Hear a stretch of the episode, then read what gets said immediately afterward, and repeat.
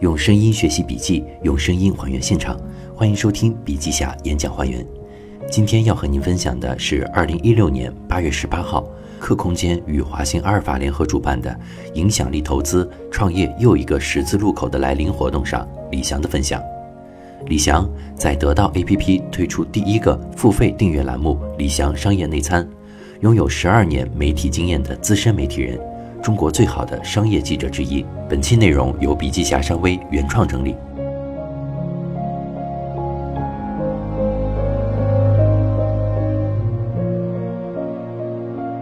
昨天是微信公众号上线四周年，众多新媒体人都刷了一遍存在感，也纷纷对微信创始人张小龙传递了两个字：感谢。在今年漫长的资本寒冬里。含新媒体在内的文化大产业是为数不多逆势爆发的赛道，人们远未被满足的精神世界给这个行业带来了大量机会。商业内参以一百九十九元的价格卖出了七万份订阅，那么在李翔眼里的内容形式和商业模式都有什么样的变化呢？首先是内容形式的变化，他从历史人物切入，第一个人物是希罗多德，他是非虚构内容的鼻祖。他做非虚构内容是为了保存人类过去的所作所为，使之不至于随时光流逝而被人淡忘；为了使希腊人和异族人那些值得赞叹的丰功伟绩不至于失去其应有的光彩，特别是为了把他们相互争斗的原因记载下来。这一段话涵盖了目的、初心、本意，是为了保存人类的所作所为而记载下来。此后，所有的报纸杂志都离不开这个范畴。但是。作为第一位伟大的非虚构内容生产者，没有人知道他的商业模式是什么。然后普利策出现了，他是美国大众报刊的标志性人物。今天美国著名的被称为新闻界的诺贝尔奖——普利策奖，就来源于他。为人们说话的普利策，他办报的发行宗旨是除了人民之外，不为其他人服务，只报道真实的一切，只公平慎重地给予批评。将攻击一切罪行。普利策办报和写社论有一个特点，用最浅显易懂的语言说出最深刻的道理，很快就赢得了读者。借助煽情的写作手法和运营模式，他做的《世界报》在短短几年之内成了全美国新闻界的泰斗。李翔把普利策称之为具备面向大众的内容生意以及流量的意义。普利策所在的年代。大亨的生意以及他们的创业范畴是石油、钢铁、银行等领域。这些人自认为高人一等，是高高在上的统治阶级，有权利借助自身金钱的力量，像欧洲的上层阶级一样统治国家。但百万大众比百万富翁更为强大。这是普利策办报纸的思路。李翔认为他是第一位传媒巨头，把美国新闻界。打造成具有广泛影响力的大众传媒产业，其扩大影响力的方式之一就是现在流行的标题党。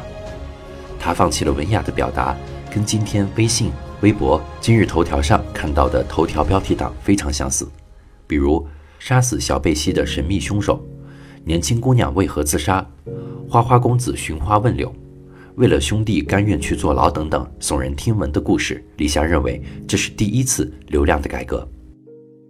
他接下来呢，又分析了亨利·卢斯，他代表了信息大爆炸时以高效的内容作为切入方式。他说，《时代周刊》的创始人亨利·卢斯面临的时代跟现在内容创业者有些类似，都是信息大爆炸。当时有非常多的报纸杂志出现，对于亨利·卢斯而言，这些内容都有自己的缺点。《纽约时报》非常枯燥，向领导讲话。普利策的《世界报》和赫斯特的《新闻报》则都是标题党，为的是吸引眼球。时代创刊时宣称，它旨在使盲人能够充分地了解世界大事。该刊的特色是将一周新闻加以组织分类，并提供背景材料进行分析解释。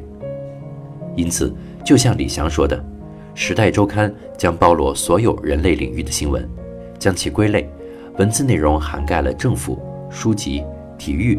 丑闻、科学及社会，每篇长度不超过两百字，一切都通俗易懂，不做任何假设。它服务于见识贫乏的上层阶级人士、忙碌商人和初入社会的豪门子女，为他们准备了一周至少一次的桌边谈资。时代周刊记录流逝的时间，并为读者节省宝贵时间。正如它的广告语所说：“只要你读这本杂志，不需要看所有的报纸，节约了用户的时间，提高了内容筛选的效率。”再来看看泰德特纳和杰克多西，李想认为他们代表了随时在线以及信息的高速交换。泰德特纳是美国 CNN 创始人，1980年成立，CNN 国际新闻网每周七天，每天二十四小时在全球直播新闻报道。他的伟大之处不在于发明电视，也不是发明电视网络。随时在线的新闻现场报道是它最伟大的地方，是人类历史上第一个二十四小时不断播放新闻的平台。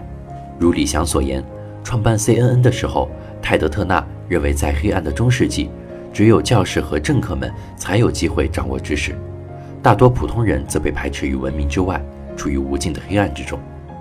CNN 把战争、丑闻、选举都通过直播的方式呈现给全美国和全世界。泰德特纳是第一个意识到不间断提供信息流的商业模式的人，是伟大的内容创业者。李翔认为，Twitter 创始人杰克多西的思路跟 CNN 有一脉相承的地方。Twitter 推动了信息的高速交换，带来了独一无二的实况性，对人类的经历进行实况直播，通过不断滚动的信息流，让用户看到内容。其次，我们来看一下内容商业模式的变化。在商业化过程中，雅虎推动了对用户免费的浪潮，博客、论坛等所谓的 UGC 推动了对创业者的免费。前者让用户不再付费就可以阅读内容，后者让创作者都在不断的免费供给内容。今天的微信不正是免费使用和免费生产的结合体吗？它不会像过去一样有人为内容创作者支付稿费，但它能够为平台带来大量流量。读者不会为此付出任何费用。李翔真是一位高人，他说：“广告就像吸毒一样，来钱太快。”普利策的竞争对手比他年轻十六岁的富二代赫斯特，利用耸人听闻的新闻标题获得了大量流量，广告模式因此诞生。商家和大公司发现，这些报纸、出版物、内容生产公司抵达读者，拥有大量的用户，而读者也有消费需求。这是互相促进的过程。内容生产商发现，卖广告比一份一份卖给用户收费更简单，数额更大。所以，我们看到广告主就是爷，不能得罪。广告模式一步一步压到内容付费模式，但李翔认为，如果创业的开始希望通过卖软文、卖广告这种方式经营，就会走向一条不归路。广告像吸毒一样，来钱太快。报纸、杂志整个历史就是这样的，广告模式伴随着流量模式，但是现在没有人能够解决流量跟流量之间的区别问题。过去的连线杂志非常有名，需要广告连接商业闭环，但创始人无法说服广告主，他的流量要比雅虎贵，雅虎的流量是他的一百倍、一千倍，为什么连线比雅虎的流量会更贵呢？所以商业模式不成立。李翔认为。现在虽然不断在讲机器学习、算法、人工智能，但现在还没有能力鉴别出流量和流量之间的区别是什么，在对应的商业价值、广告价值到底应该怎么区别？现在不知道，未来可能可以辨别。第三，内容的价值在哪里？李翔认为，内容价值需要回归。要重新考虑价值和流量的关系是什么？是否带来更多流量的内容就是更有价值的内容呢？这要打一个问号。这就催生了用户付费的商业模式，为你讲述内容，然后你为他付钱，这会促进正向循环的商业模式。采用这个商业模式的内容生产者，他的所有精力都只能够用来想用户需要的是什么，这是更纯粹、更有价值的市场模式。雷军说过，传统行业存在两个问题，一个是远离用户，一个是效率问题。内容和信息会带来信息流，在互联网时代，信息流带来的是用户，因此延伸出广告，这也就是为什么朋友圈会出现广告的原因。但是，是否可以让用户直接为内容付费呢？他们为什么付费呢？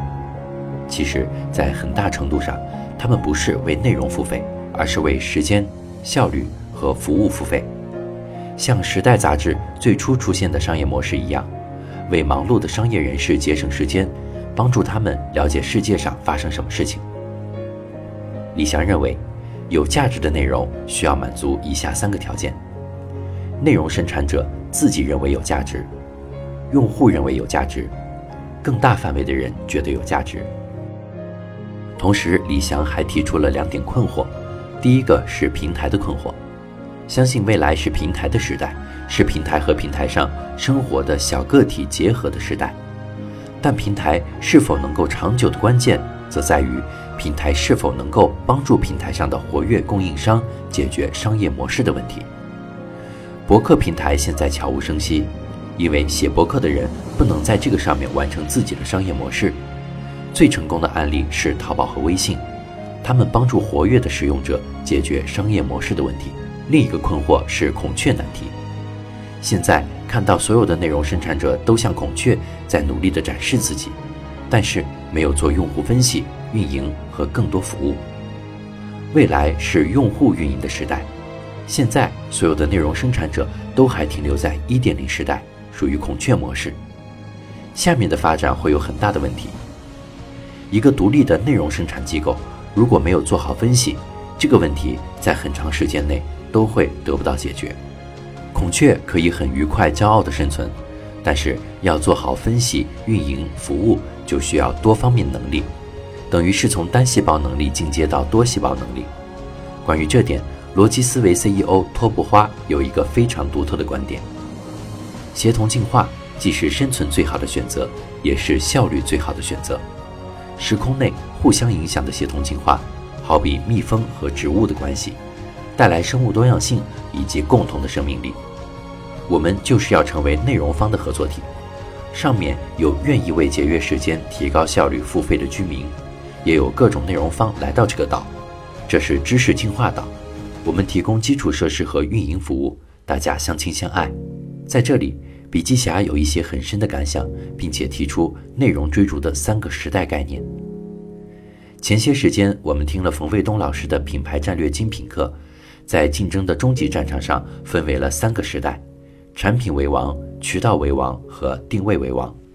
在联想李翔所阐述的这些观点，其实也可以划分出内容生产的三个时代。第一，内容为王的时代，历史上。文明和知识是掌握在权力上层人物手中的，人们需要花费更多的精力去读书，结果也是为了服务上层权力，比如清朝的内阁学士这种职位等。那个时代，内容只需要传播到很少的一部分人手中，内容生产者只需要思考这部分人需要的是什么才是有价值的。但是这种传播非常有限，有些甚至只针对个人，所以内容的价值和质量才是最重要的。二流量为王时代，内容生产者开始逐渐变多，更多的人会向别人证明自己加入到内容生产的过程中，文化饱和甚至溢出，内容也慢慢的从上层权力的手中移到了大众手中，开始有了报纸和杂志这些媒体，这些机构除了每天的定量发行外，更多的商业用途就是广告。李翔把广告形容为毒品，这个比喻太贴切了，因为广告来钱的确太快。导致了内容生产者从用户的需求转变成为了客户的需求，而广告模式伴随着流量模式，这个时代造就了两个误区：第一，被更多人看到就是更高的广告价值；第二，能带来更多流量的内容就是更有价值的内容。大量的这种广告充斥我们的生活，分散了我们的大部分注意力。